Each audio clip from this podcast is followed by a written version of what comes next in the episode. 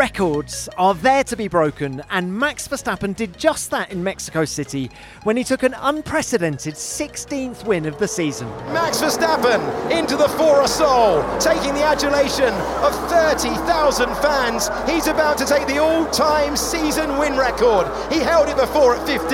It's going to be the sweetest 16th victory of the season for Max Verstappen. Max Verstappen wins the Mexico City Grand Prix.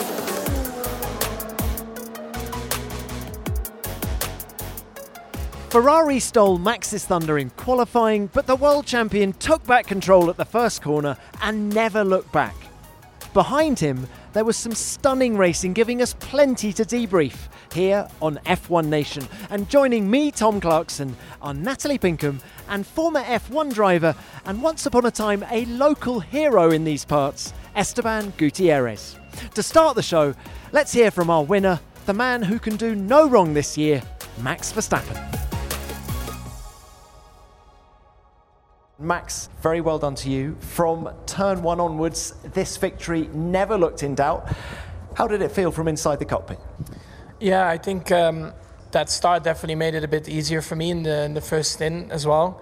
Also because I, I was going to do a two stop. So yeah, that of course gave me that, those extra couple seconds that would you know look great on the plot anyway if we would have made it happen. So um, yeah, just the tires around here, you know, it's always very hard to, to manage, but I think we had quite decent pace in them. Then, of course, we, we opted to, to box a bit earlier. And um, yeah, I think also on, on the hard tire, we were quite competitive, and I closed a lot of that, that pit stop back down. Yeah, I think the, the strategy was, uh, was looking great, but then, of course, we had the red flag. So basically, everything that we did, we could throw in the bin and uh, start over. Um, but then again, it was all about you know having a good start and try to keep the lead into turn one, which we did. And after that, it was just you know pace management to the end to keep the tires alive, looking after the car, the brakes, you know everything. It was two excellent starts from you this afternoon. Can you talk us through the first one? You got away very well. How nervous were you being three wide going into turn one? No, not nervous at all. I mean, it's not the first time that I've been uh, two wide or three wide into turn one here. But also, I mean, we all trust each other, and of course, you are all all on the limit uh, braking uh, into the corner. But but then, yeah, of course, I saw my outside that something happened. But yeah, luckily, we on the inside we, we could stay out of trouble. And Max, final one from me. Another record falls your way this afternoon. Sweet 16, your 16th win of this season. It's been 31 wins since the start of last season, which is as many as Nigel Mansell scored in his entire career. Just give us your thoughts, please. It's been another incredible season. I mean, you know, the car has been unbelievable to drive in most places. So, um, yeah, when you then as a team work really well together and you try not to make too many mistakes over the whole season, then you can achieve something like this. So, of course, I'm, I'm very proud of the achievement because I think after last year when I won 15, I was like, well, if I can ever try and replicate something like that, I would be very happy. And now we are here uh, with 16, so yeah, just very happy with you know everyone's performance in, in the team, you know, for the whole year uh, for not making uh, a lot of mistakes. Esteban, first time we've had you on the pod. Sum up the year and the race that Max Verstappen's just driven.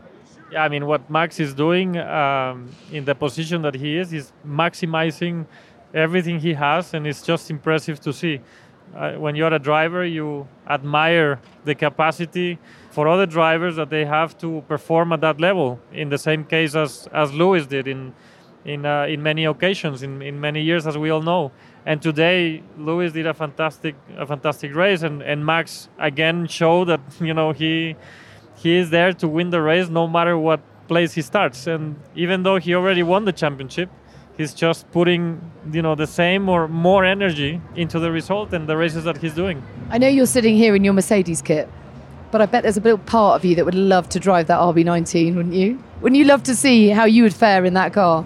Of course. I mean, every. I mean, me personally, I would love to see, to see myself uh, driving the best car and the quickest car in the world. I did try the the Mercedes Championship winning cars. I had the opportunity to drive them but it always comes to your mind when when you're at the racetrack and and you are here in Mexico as a Mexican, of course. It comes to my mind that you know it would be nice to be driving the fastest car and win a race. Max really was inch perfect today. Just think about the two starts he made. Oh, I mean, actually, that's a really good point, TC, because Christian Horner said to us on air today, really, starts have not been our strength. And it's, it's difficult to find a weakness with Red Bull this year, but you'd have to say the one perhaps tiny chink in their armour has been their starts.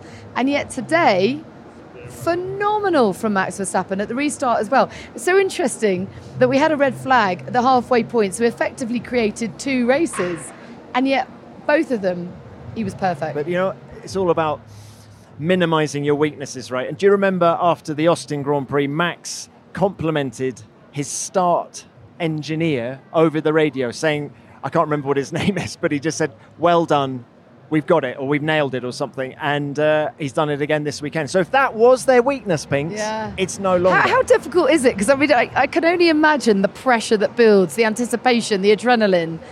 How difficult is it to nail the perfect start, and how satisfying is it when you do? Oh, it's incredible. It's one of the most satisfying moments, to be honest.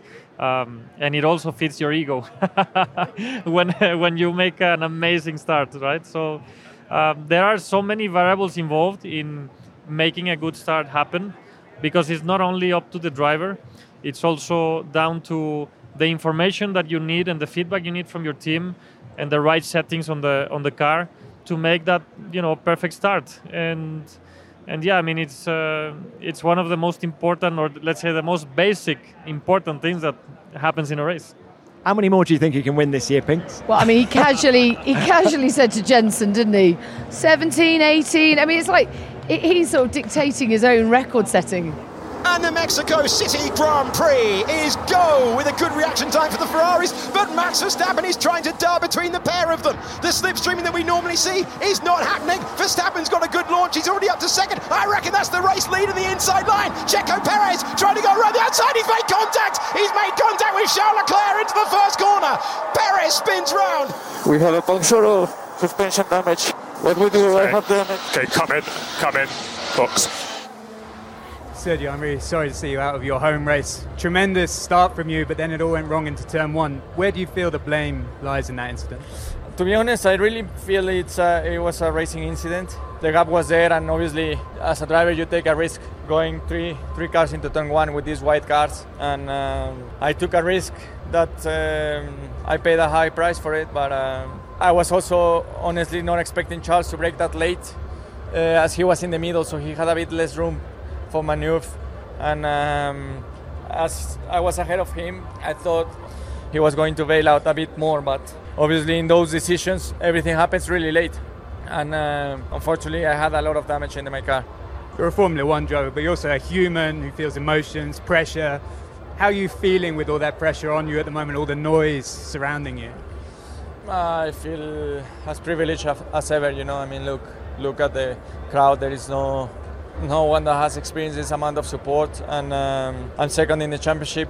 There are still three good races to go, and I try to go for the win at my home Grand Prix. I mean, what else could I have done and uh, or do? You know, I. I, I saw the gap. I went for it. Yeah, I, I risked it too much, but uh, I wanted the win today. Absolute heartbreak for Sergio Perez. And yet there's something about the Mexican fans that they did not leave their seats. And it was an electric atmosphere afterwards. And Sergio's, you know, wasn't on the podium, which was, you know, such a shame because you really thought he could do it today, didn't you? Oh my goodness, I did. And I think he did for about the first five seconds. Well, what a launch he had. Yeah, I mean it's a pity for for Mexico for for Checo, but I think he was really brave on trying that move. Do you? I mean, I wondered whether it was just a bit of a risk too much. Why couldn't have he bided his time? You know, you know he's in a great car. I, I feel like so much emphasis was put on the start. Everyone talking about that all important, massive run down to turn one. And he did get a brilliant start. Yeah. But it just, I don't know. I think he could have just been a bit more patient, maybe. Yes, I agree. I mean, in that kind of situation as a driver, when you get at such a good start, you go all in sometimes, and uh, and that's when sometimes you find that you know yourself in that kind of situation. There was a bit of unluck, unlucky position there as well because Max moved uh, a bit to the left, and then squeezed Charles, and then of course Charles had nowhere to go. So if we think about it, yes, it was probably a bit you know too aggressive, But yeah, it's so it's just a shame. But I'm sure he'll he'll recover quickly. I'm not sure that Checo knew that Max was on the inside, actually, because I think you are quite blind here. But also, Esteban, what about the fan factor here in Mexico City? You raced here for Haas in 2016. How, how supercharged do you feel as a driver? No, it's an incredible feeling. The best experience of my career I had was here in Mexico, in Mexico City at the Grand Prix in 2016. I'll tell you guys a story that I remember and I will remember forever. I was on the drivers' parade. I don't think there's many tracks where you have so many people in like a stadium, right? So here we have the Foro Sol, which is maybe between 40 and 60,000 people. I jump out of my car because they were gonna do an interview for me uh, in front of, of the crowd, and I wave my hand up in the air, and 40,000 people start screaming my name, and they all reacted to my, you know, to my hand. So the feeling and the goosebumps and the energy that you get from that is insane, and it's an experience that I will never forget in my life. It was a very special moment in, in my career. And I feel very grateful for having the opportunity to live such an experience. I bet. I mean, that is just incredible. You, we all felt charged by the energy this weekend, Oh. didn't we? Thanks. The grid. Oh, it was just, it was insane. I wonder what the answer is in terms of harnessing that energy, not being overwhelmed by it, but maybe not making rash decisions because of it. As you say, you can feel supercharged by that and perhaps not have that rational calm that you need at the start of a race. But, you know, I can't criticize Sergio because he got a brilliant launch. And it's just, oh, I was just gutting to see. And there was a lot of damage. I was actually surprised there wasn't more damage on Charles' car. Guys, what do you think Red Bull make of it all? Because the pressure's now on. Lewis Hamilton is now just 20 points behind Checo in the World Championship. And if Lewis hadn't been disqualified last weekend, that would be a very different story Well, it would be already. two points then. Exactly. So, Thanks for doing the maths because I couldn't. but I mean, Esteban, how, how important is it for Checo in that car to finish second? I think not only for Checo, but for any driver that is on the grid is, is, is crucial to perform. And obviously not making uh, mistakes, finishing races and being close to your teammate. If you are more than three tenths away from your teammate, I think it starts to be like a bit of a yellow card, right? And I think it's for any driver in the grid. So I don't know. I mean, Red Bull keeps saying that he's confirmed for next year. We are both Mexicans. I, as a Mexican, I support him. As a team, not as much. I support Mercedes. He's my sitting here team. in his Mercedes kit.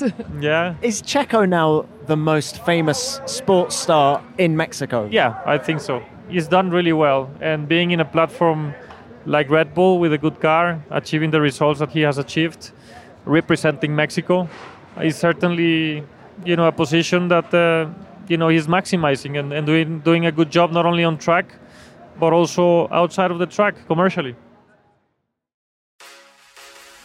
Across the line for second place comes Lewis Hamilton with the fastest lap on the 71st and last tour to take another podium. A great result for Mercedes.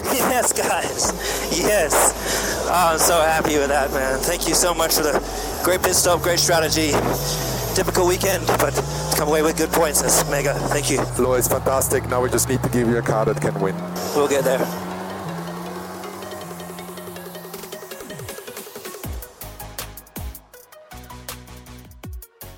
Lewis, if we can come to you, great race by you today. Another second place. This one you get to keep. Just how much satisfaction did today give you? so far. don't That's too soon. but uh, yeah, uh, congrats to, to Max. Great day. I was not expecting to be up here with these guys. Difficult weekend. Um, it started out, but yeah, I just kept my nose clean at the beginning of the race and then just really trying to manage the tires and maximize and, and progress forwards. And when I noticed that I had the pace on Carlos and with the undercut is it really worked quite well. So um, the team did a great job, I think, with strategy. And then, of course, the red flag probably played into our hands in terms of uh, getting onto the fresher tire at the end. But I just I didn't know if whether or not the medium would make it that long. I was trying to see if I could close the gap to, to Max, but he was long, long gone, and I could only just about uh, equal these times. So um, yeah, but great result for the team. Really proud of everyone. Given that you weren't that happy with the car during practice, uh, where was it better today? What have you changed? Uh, didn't change really. Well, we didn't change anything obviously since qualifying. Um, I think the car is just quite peaky within in qualifying on light fuel. But when you put a load of fuel in it, the car just handles nicer, just nicer to drive. And uh, I think we struck a really nice, a nice setup this weekend, and particularly today for the race. Um, other than that, it's just really good tire management. So yeah, I generally enjoyed it. It's not the most physical of races, being that you don't, you, you can't push all the way. You're saving you're doing 200, 300 meters of lift and coast to save and keep the car cool and, and stop it from uh, failing. So, um, yeah, but I was, I was definitely hoping maybe there'll be an opportunity to get closer to Max, but maybe maybe next week. Lewis, you talk about tyre management. You set the fastest lap of the race on the final lap on those mediums. Does that suggest you could have pushed a little bit harder than you actually did during that stint? Yeah, for sure. I could have pushed a little bit harder, but um, I did at one time try to see. I was like, okay, I think I've saved enough. Let me see if I can try and close this gap to Max. I think it was like 10 laps to go, and I did a 22.0, and Max did a 21.9. I was like, eh, I'll leave it. he was just cruising at 20, 21.9, so um, I thought I'd leave it there. And also, I had to be careful because obviously I, my tires if I really pushed him for the, the last 10 laps, it probably would have opened up, and who knows, maybe Charles would have caught me up. So I just had to be cautious of that. There wasn't much lift and coast from you on lap 40 when you passed Charles Leclerc. No. Uh, no. Talk us through that move. Uh, yeah, um, honestly, this weekend we've, we've been very, very slow on the straight. In general, we've, we're quite draggy on the straights uh, more often than not. But this weekend, you know, like yesterday, we were losing like two and a half tenths just into turn one before we even start braking. So these guys were very slippery on the straights. Um, so trying to follow closely through turn 16 and 17 was was really the only way that I could get close enough and have an opportunity to make the, the DRS uh, impactful. And um, yeah, I was finally, you know, pressed it, pressed every button on the steering wheel in maximum power. And uh, I didn't know how far across he was going to go, but I, in the second decision, decided to go to the right. It was just enough space there, but Charles was really uh, fair. Yeah, great racing. Lewis having that pace on, on the race was just incredible. I mean, the, the race that Lewis did was really, really great. And that pass on Charles Leclerc. Oh, it was beautiful, wasn't it? I mean, 235 miles an hour. He's done 320 odd races. It was balletic. it was stunning to watch. It was like it choreographed. Was. Just utter commitment, wasn't it? That's what we love to see in Formula One. That's what we, you know, those are the kind of overtakes that we want to see. I agree. Tell us a little bit more about the progress that Merc have made in the last two races. The new floor came last week in Austin. Lewis finishes second on the road. Obviously, it gets taken away for the um, the plank infringement, but it feels that you now have the second fastest car in Formula One. Maybe not over one lap. Ferrari have proved that, but over a race distance, you're second to, and as to we Red know, Bull. what does one lap matter if you can't convert it to a win in the race? Good I mean, that's what's so disheartening for Ferrari, isn't it? Great, well done, you put it on pole, but what does it mean? Yeah, yeah. I mean, fair enough. If you start at the front, you get an advantage. Anyways, if you don't have a great pace, you know, if you are in a position where you can protect. But you know, Mercedes as a team, uh, the whole team is very motivated, and they're working really hard to close the gap to Red Bull we have made very good progress. So everyone in the team is really pushing and, and looking forward to, you know, to the next couple of races. Mexico is an outlier because of the altitude and the characteristics of the of the circuit. It's it's pretty difficult to judge, you know, our performance, let's say relative to our competitors here and how it will be for the rest of the season. Uh, so I'm really looking forward to see how we perform in Brazil. One thing about Lewis's tyre management in the race today, he seemed nervous at the restart about whether he could make the medium tyre last. He then goes and sets the fastest lap of the race on the final lap, which suggests that he maybe could have pushed a little bit harder throughout that stint. Would you agree? Lewis is very strong in that kind of situations. And I think he says some things to kind of like let it out of his system. It's not necessarily meaning that that's what he believes, but it's just like getting that out of the system. And you know, if I would be in his position, it's like a psychological process to try to increase or maximize your situation. And he's done that a couple of times uh, in his career, where you know sometimes he, he makes an indication and then he does totally the opposite, and he's like you know mega and doing the fastest laps and incredible stints, and I think today was a good example of The that. trouble is, you can't keep doing that because people still read through. They see through it, don't they? Well, I think people are. Well, they are. I mean, they're like, come on, give But- us a break. But he is a master, though, at, at tyre management. I mean, look at the difference between him and George in that final stint. George said he his tyres fell off a cliff and managed, uh, and Lewis managed to hold them in there. His tire management, his brake temperature management, engine temperature management, all of those variables, Lewis is thinking on every detail, and and he's really good at that. That's so interesting because I wonder, in layman's terms, how much of a difference a driver can actually make to all of the above. And clearly they can. Yes, massively, especially in a place like Mexico where you gain a big benefit if you manage it well. That's why very often you see cars uh, taking air and not taking the tow because you want to make sure your brakes don't go too far high. Um, and, and you have to time that properly because you could obviously not get the benefit of the tow, but you could get more benefit by having your brakes in a much better stage or your engine or and, and so those variables come into play. Charles, coming to you, your fourth podium of the year. Very well done to you. In terms of the win, was there any coming back after what happened at turn one? I mean, we broke um, part of the front wing into turn one, and uh, then on the radio they told me that we were lacking, I think, 10 or 15 points. Uh, but to be honest, I managed to uh, drive around it, and it didn't feel too bad. Um, so that was positive. Of course, it's never ideal to uh, lose so many points, uh, downforce points into turn one, but it's uh, it, it's like this. And then we managed to to do a good race from that moment onwards. But of course, it compromised a little bit our race. Can you talk us through what happened at turn one with Checo as well, from your point of view? He says it's a racing accident. What's your thought? I think exactly the same. Uh, I mean, I had nowhere to go. I, I, tried to stay on the right as much as possible, as close as I could to Max, but unfortunately there was no space anymore for me to uh, be any more to the right. I think Checo was probably not aware that I had Max on my right and started to turn in. And when I saw that, I, I knew that we would collide at one point, which we did. And after that, I was uh, extremely surprised that I could uh, finish the race anyway. So, given that, are you very pleased to be on the podium?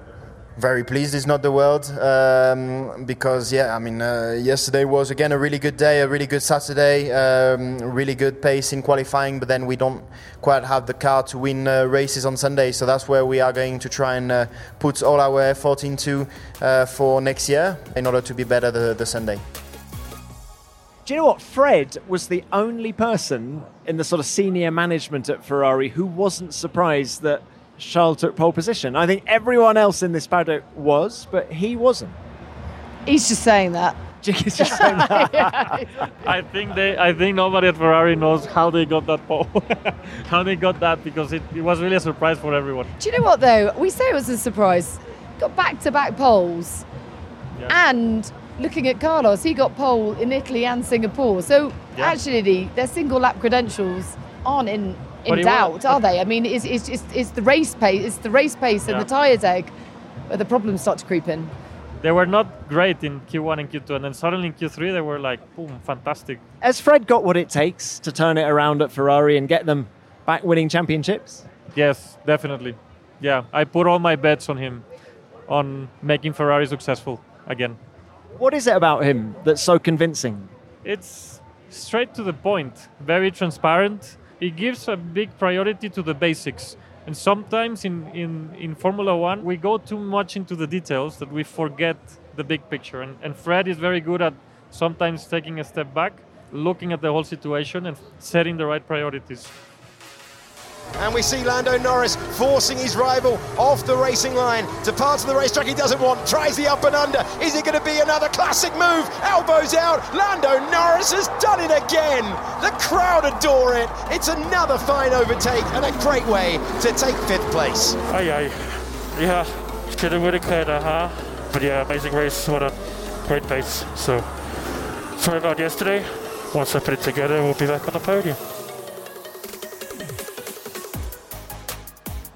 Both McLarens came home in the points, but the pace of Lando Norris in the second half of that race must have left the team feeling that it was an opportunity that had gone missing. I caught up with Andrea Stella, the team principal, to give us more. Well, Andrea, I'd love to know what you're thinking after a race like that. Such a brilliant race by both of your drivers, but particularly Lando. But are you also feeling that was an opportunity gone missing had he started higher up? Yes, we have the feeling that uh, we missed a bit of an opportunity because the pace of the car was uh, strong. In a way, was stronger than we would have expected or we could expect given the characteristic of the track. But once again, this is same as Austin, so we are now trying to figure out whether we have genuinely improved the car even in this kind of bumpy tracks which require a lot of traction. At the same time, in reality, our feelings is not about the missed opportunity, but is about the recovery after a difficult Saturday, especially on Lando's side, where because of issues we were out in Q1. Uh, it was important really to regain the positions where uh, he belongs and to do it in the way he did it today. What I said to Lando is like, um, not only I think this is one of your best races, but I think this is one of the best races from a driver that I could witness myself. Like if you think uh, 30 laps to go, he was P14 on the pit wall. We were thinking points have gone for Lando today. And then step by step, he overtook everyone at a track in which most drivers yesterday say it was so difficult to overtake. So, remarkable, remarkable performance by Lando. And it was also a strong performance by Oscar, who was the first time for him at, in Mexico. He drove uh, a very solid uh, race weekend he had a damaged car uh, as well in the final part of the race, but still managed to be competitive. So, uh, more a sense of like uh, we are happy with the achievement today. Certainly, had we started at the front, we could have fought for a podium once again. Can I just take you back to something you said about Lando's race? You said this is one of the best races I've been involved with in your career. So, are we talking that includes races you did with Alonso, with Schumacher? Yes, you know, just overtaking. I think uh, he must have overtaken nine cars just in the final uh, 25 laps. Cars that were okay, little difference of tires here and there, but uh, you know, everyone on the same fuel, everyone restarting from a grid. Actually, Lando lost position, and even the initial part of the race overtaking once again. So um, you know, like the, the race that comes to my mind is the Jensen race in Canada. You know, the one where he drove from uh, from the back to win in the the race. Uh, I think this one it, does, it doesn't lead to the same kind of uh, outcome of a victory, but it's as remarkable, I would say. So, does this give you loads of confidence going to Sao Paulo next weekend? Well, loads of confidence. I think is you know would be um, a little unrealistic. It gives us a bit more uh, confidence than we had before the start of this triple header, where we thought that uh, fighting for podiums was out of reach, and then we find ourselves here, uh, you know, like in Austin actually leading the race. And today, saying had we started more uh, at the front, we could have been uh, on the podium. So this is positive. At the same time, one reason why I say we are realistic, if you look at qualifying, we were alpha second off pole position. So we definitely have uh, work to do. We definitely have, uh, in some respect, even some headache. But that's the nature of Formula One. It's complex. It makes it more interesting and uh, gives you opportunities to create a competitive advantage. Great. Thank you very much. Good luck next weekend. Thank you very much. Lando Norris starts the race P17. In that second stint was unstoppable. By the second stint, I mean after the red flag, was unstoppable on his way to P5. Extraordinary. Yeah, he went P17 to P10, back down to P14. because he back pitted up to just P5. before the red flag. But also, he didn't have a great restart. He got swallowed up, didn't he? And I wonder how much better his race could have been had he had a better restart. But I think the red flag did sort of scupper him a bit, didn't it? I think he was not happy from his result in quality. He just got extra energy and just gave it all. And yeah, it was impressive how he managed the tires. And at the end, you know, the pace he had was pretty impressive.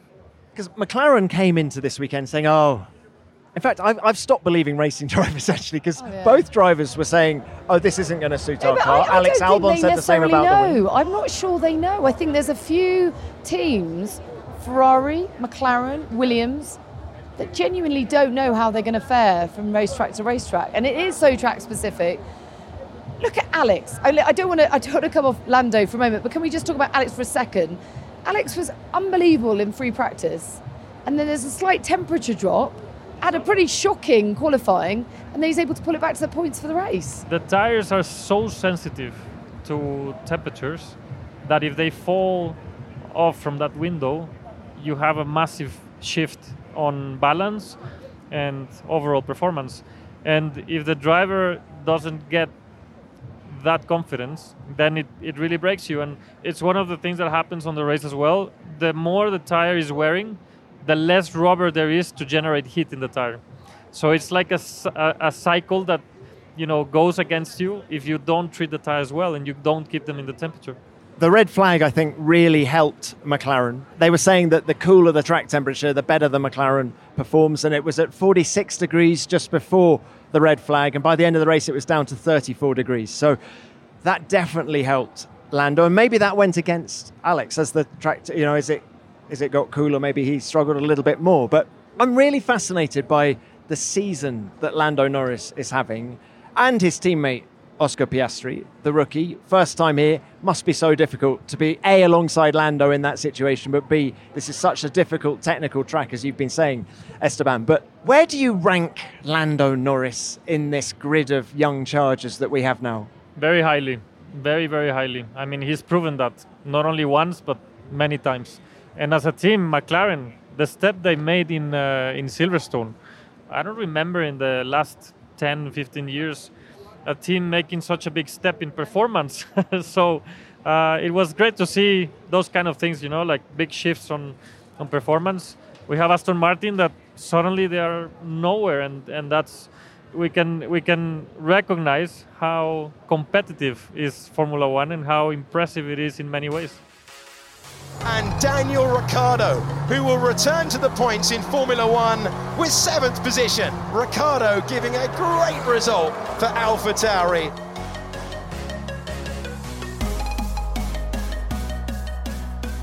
When I saw the red flag, I was like, oh, because the race was kind of just going very nice and smooth, and we were in fifth, and everything was kind of on plan. And at that point, it looked like we could have finished fifth, but that's racing. These things happen, and it's the same for everyone. So we, well, it's the same for everyone, but it isn't because some people had different tires for the restart. So we were probably a little bit, a little bit hindered to maybe some cars with a medium, but I think we still did well to to still grab the top seven.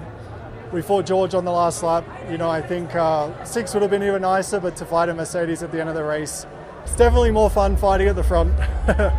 it's um, just feels better feels right. So uh, happy with the weekend, and we'll try to keep this thing rolling. There is one man we must talk about. That is Daniel Ricciardo. Pinks, I know you know him very well. He comes back from injury last weekend in Austin. He has, I think we can say, a, a pretty average weekend in Austin. Can I interject and there, though? I don't think enough was made about the damage that he was carrying through that race because I don't think he even knew the extent of it. The team certainly didn't. I get that, but I'm also so thinking he, earlier in the weekend as well with yeah. the one lap pace. But so so he comes here, and from his first lap out, yeah. he was on it, and I was, and the juxtaposition of what he was doing versus what Checo was doing was all too obvious for us to see, really. But have you been surprised by Daniel? I haven't been surprised because you know form is temporary, talent is permanent, and I think we all know what he's capable of. What the frustration has been for all of us who are supporters of him is he hasn't had the opportunity to show it. He comes back, gets the opportunity at AlphaTauri, breaks his hand. I mean, like, what are the chances? And then it doesn't prove to be a clean break because initially he thought, like Lance, he'd be able to come back quite quickly. It was shattered. I mean, seven breaks in his hand.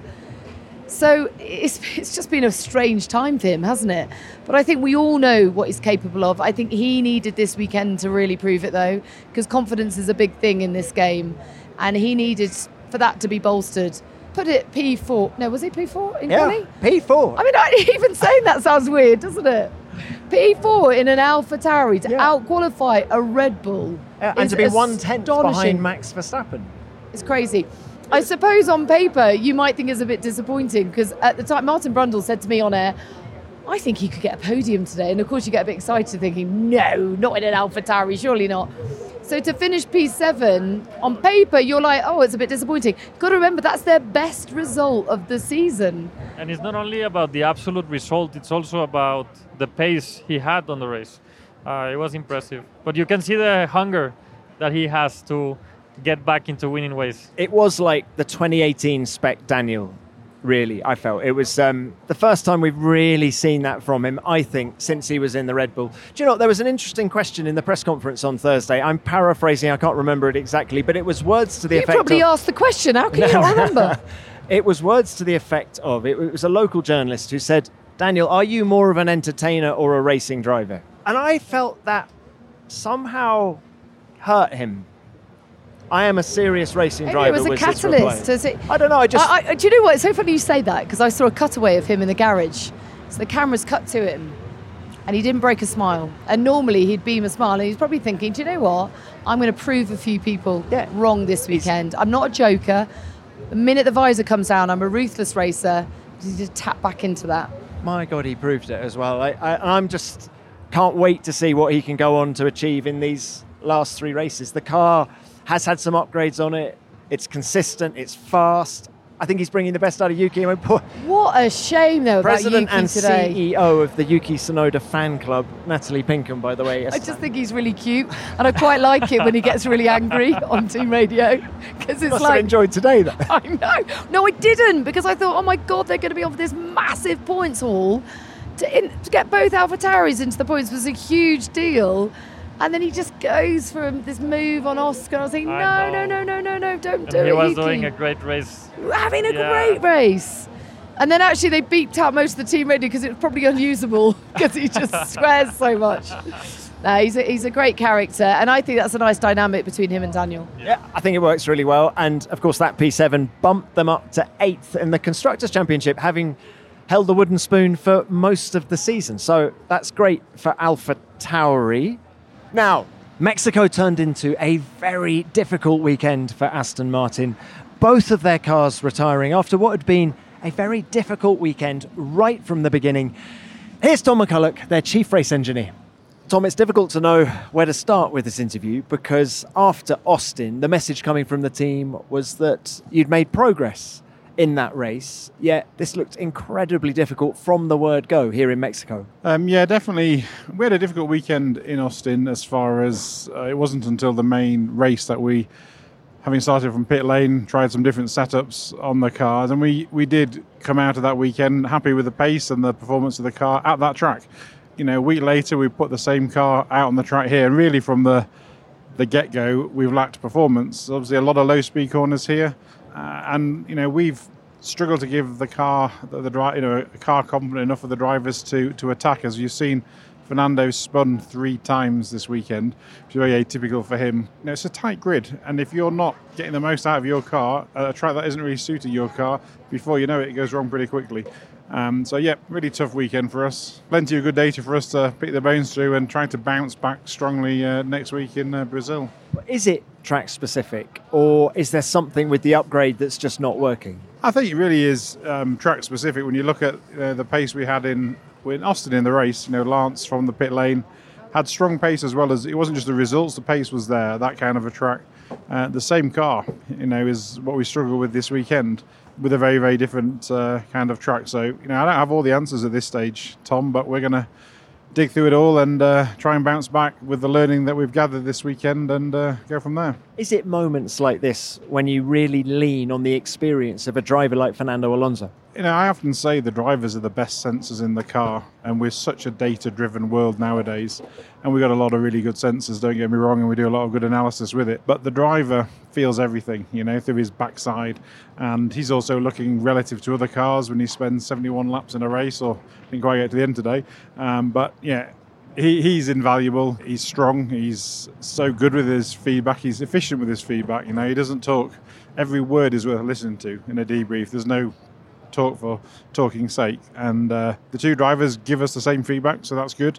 Um, got to use the data and uh, and learn from it. The perception, Tom, is that the performance on this car has got worse as the year's gone on. But if you took the car you had today back to Bahrain, would it be quicker than it was at the start of the year? You know, it's a relative game, isn't it? So if everyone had the same car in Bahrain as they have now, then you know that'd be a different story. Um, you take this car back to Bahrain, you know, it should be quicker. All our data saying it should be quicker. You know, have we developed as much as some of the other teams? No, you know, and that's that's for us to look at and to understand and see how we can uh, keep adding more performance to the car. Best of luck with that. Thanks, Tom. Cheers. It's very rare that you get a team start really strong and then tail off to the extent that we've seen from Aston Martin this year. I mean, I know since the summer break, yes, Fernando Alonso got that podium at Zandvoort, but that was a wet race, and I think that was uh, Fernando Alonso had an awful lot to do with that performance. But it must be incredibly demoralizing, really, for the team. And I know that last weekend in Austin, they put the cars, they started from the pit lane so that they could put one car on the on the, the, with the new floor and one car with the old floor so they could back to back them. They committed right from the start here to run both cars with all the updates on them. And it looked a real handful. They keep getting uh, mechanical failures no? I think they had in austin they had here again. Sometimes they show good performance but then they cannot really use that performance for a good result. I don't know what's your opinion but i think they're going also through a change on the factory maybe that has a, an effect on the on the whole operation of, of the team. They seem to be positioning themselves well for, for the future. But yeah, uh, this season it's been a bit of a let's say disappointment from them. Uh, Uh, it know- must be so frustrating, you know, as a team. yeah, and I'm so. I agree with everything you've just said, but I'm so reluctant to use the D word, the disappointment word, because let's not forget that they scored only 55 points last year in the, and, and they had two good drivers. Sebastian Vettel was driving for them. And yet this year they've already scored 236 points, I think it is. So it's night and day different. It's just the nature in which it's tailed off, I think, that is hard to shy away from. Yes, it's true. I didn't mean, you know, with the D word that they have been a disappointment. It's more like being in that position, it must be, you know, tough, a tough challenge. I'm sure they will, you know, find their way and get back up and you know, hopefully in the last couple of races we'll see a very good competition between them and McLaren.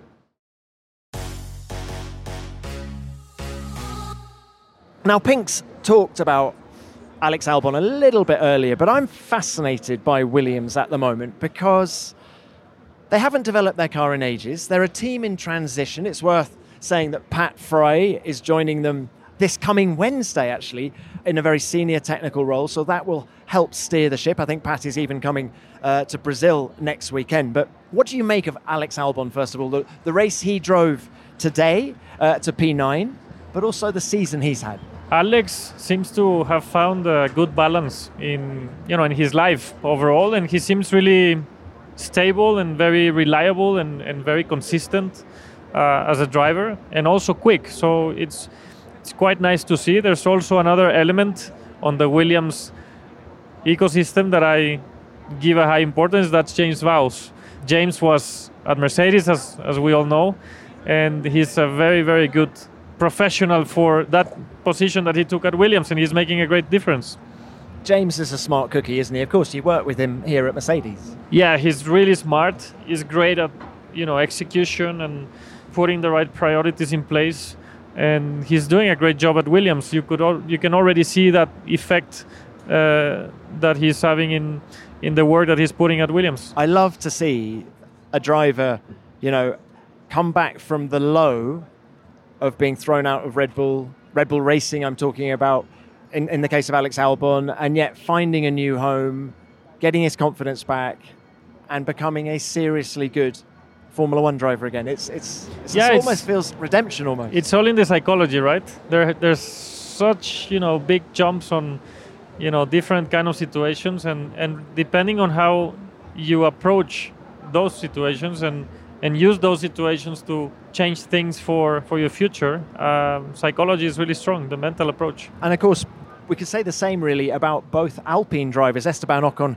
coming home in 10th place, Pierre Gasly in 11th. Ocon, remember, after Force India, he had to come and sit a year out. Actually, he was at Mercedes for a year as their third reserve driver. I remember him being so frustrated. Pierre Gasly got the axe from Red Bull Racing as well, and they've both found a home at Alpine. And they're both driving phenomenal seasons. Pierre Gasly, in particular, actually, since the summer break, has scored 36 points in the seven races since then, whereas he, he scored only 22 points in the 14 races before the summer break. So I don't know what he did in the summer break, but he, he's definitely found some momentum since then. What do you think of Alpine? Alpine has always been up and down. They achieved their best result last year. I was actually having a chat with Otmar, who was there as a team principal.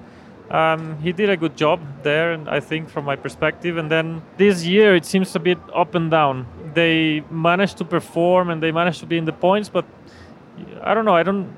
I never seem to understand, you know, or know what to expect from them. I think it's a race-to-race thing. They have very good drivers. Uh, I think both Pierre and, and Esteban are are very good, and, and it's a good pair uh, to have. It was funny how Esteban in, in the race. I don't know if you noticed, but uh, he was calling on the radio to his engineer, telling or asking the engineer to let Haas know that he was going gonna go for it when he was running behind Nico. That was funny. Well, of course, that Haas driver that he was talking about, Nico Hulkenberg, celebrating 200 Grand Prix this year, former teammate of yours back in your Sauber days, 10 years ago. Goodness me. What a driver. What a comeback, actually, from him after sitting out for three years. He's already had a couple of uh, situations like that. We all know Nico is a very strong driver. He's really competitive. When you looked at his data back in the Sauber days, what does Hulkenberg do with the car that is special? Um, he's very good at maximizing the performance in, in many areas. I think Nico, I don't know, somehow he has this strong energy and he puts that into the car and into the races that that he does and and he's really persistent you know like doesn't give up and just you know goes for it and has no second thoughts on anything. So he's really consistent very solid. He's a driver that should have already been on the podium many times and isn't it crazy? probably been you know won many races. I don't know what didn't work out there uh, so far. He's maybe a- we will see him on the podium hopefully. Well, he's had a bunch of fourth places, but every time a podium has come sniffing, it hasn't happened for whatever reason. And I think of Brazil 2012 when he went to overtake Lewis Hamilton for the lead and they ended up making contact. So, of course, he didn't win that race. Then there was a chance of a podium, I think, at Hockenheim in 2019 in the Renault and spun out of that. It's just. Yeah, he had those opportunities. Yeah. And it's probably in that moment where you can make the difference. And some drivers do, and some others don't. Uh, and it's handling that pressure. So the top 10 look like this. Max Verstappen took win number five here in Mexico City and his sweet 16th of the season, that being a new record, of course. Lewis Hamilton was second and Charles Leclerc went from pole to third. Carlos Sainz was fourth in the second Ferrari, and Lando Norris drove that stunning race from P17 to P5. George Russell was sixth in the second Mercedes, with Daniel Ricciardo giving Alpha Tauri their best result of the season in seventh. Oscar Piastri was eighth in the second McLaren, Alex Albon ninth, his second consecutive points finish, and Esteban Ocon rounded out the top 10 in 10th. In the Drivers' Championship, Max Verstappen now has a whopping 491 points. That's 251 clear of his teammate Sergio Perez in second. Lewis Hamilton is third, 20 points further back. And then come Carlos Sainz and Fernando Alonso in fourth and fifth, both tied on 183. Lando Norris is sixth on 169, with Charles Leclerc now just three points behind Norris in seventh. George Russell is eighth, Oscar Piastri is ninth, and Pierre Gasly is 10th on 56. In the Constructors' Championship, Red Bull have 731 points. That's 360 clear of Mercedes in second place. The fight for second is close, however, with Ferrari in third place, just 22 points behind Merc. McLaren have consolidated their fourth place, now 20 points ahead of Aston Martin in fifth. Alpine are the Lone Rangers in sixth on 101 points. Williams are seventh on 28. And Alpha Tauri are the big winners here in Mexico, jumping from 10th to 8th on 16 points. Alfa Romeo are 9th, and Haas are 10th with 12 points. Well, guys, it's been great to chat. The party vibe is still going on. As ever, we need to state our driver of the day. Lando Norris got the vote on the telly. Any advance on Lando? Natalie Pinkham. The thing is, I'm going to sound biased, but I want to say Daniel. I Why also not? think Lewis, though. I mean, I think Lewis had a great. I give it to Lewis. It's it. Well, of course you do. It's crazy though when you've got Max Verstappen breaking records that we're not picking Max. But you know, perhaps you have to go for an alternative now and again. Why? Why Lewis? the way he managed the racecraft, he made an incredible overtake, and the pace he had, a lot of control. Yeah, everything. I think one of the best races he's done this year, right? Well, you could tell Yeah. by his reaction as well. He Yes. was pumped on the podium. He was, and already you could see that from Austin. So, I love seeing a smiling Lewis. Yeah, yeah, it's great. He's a, uh, buzzing. he's a mega driver.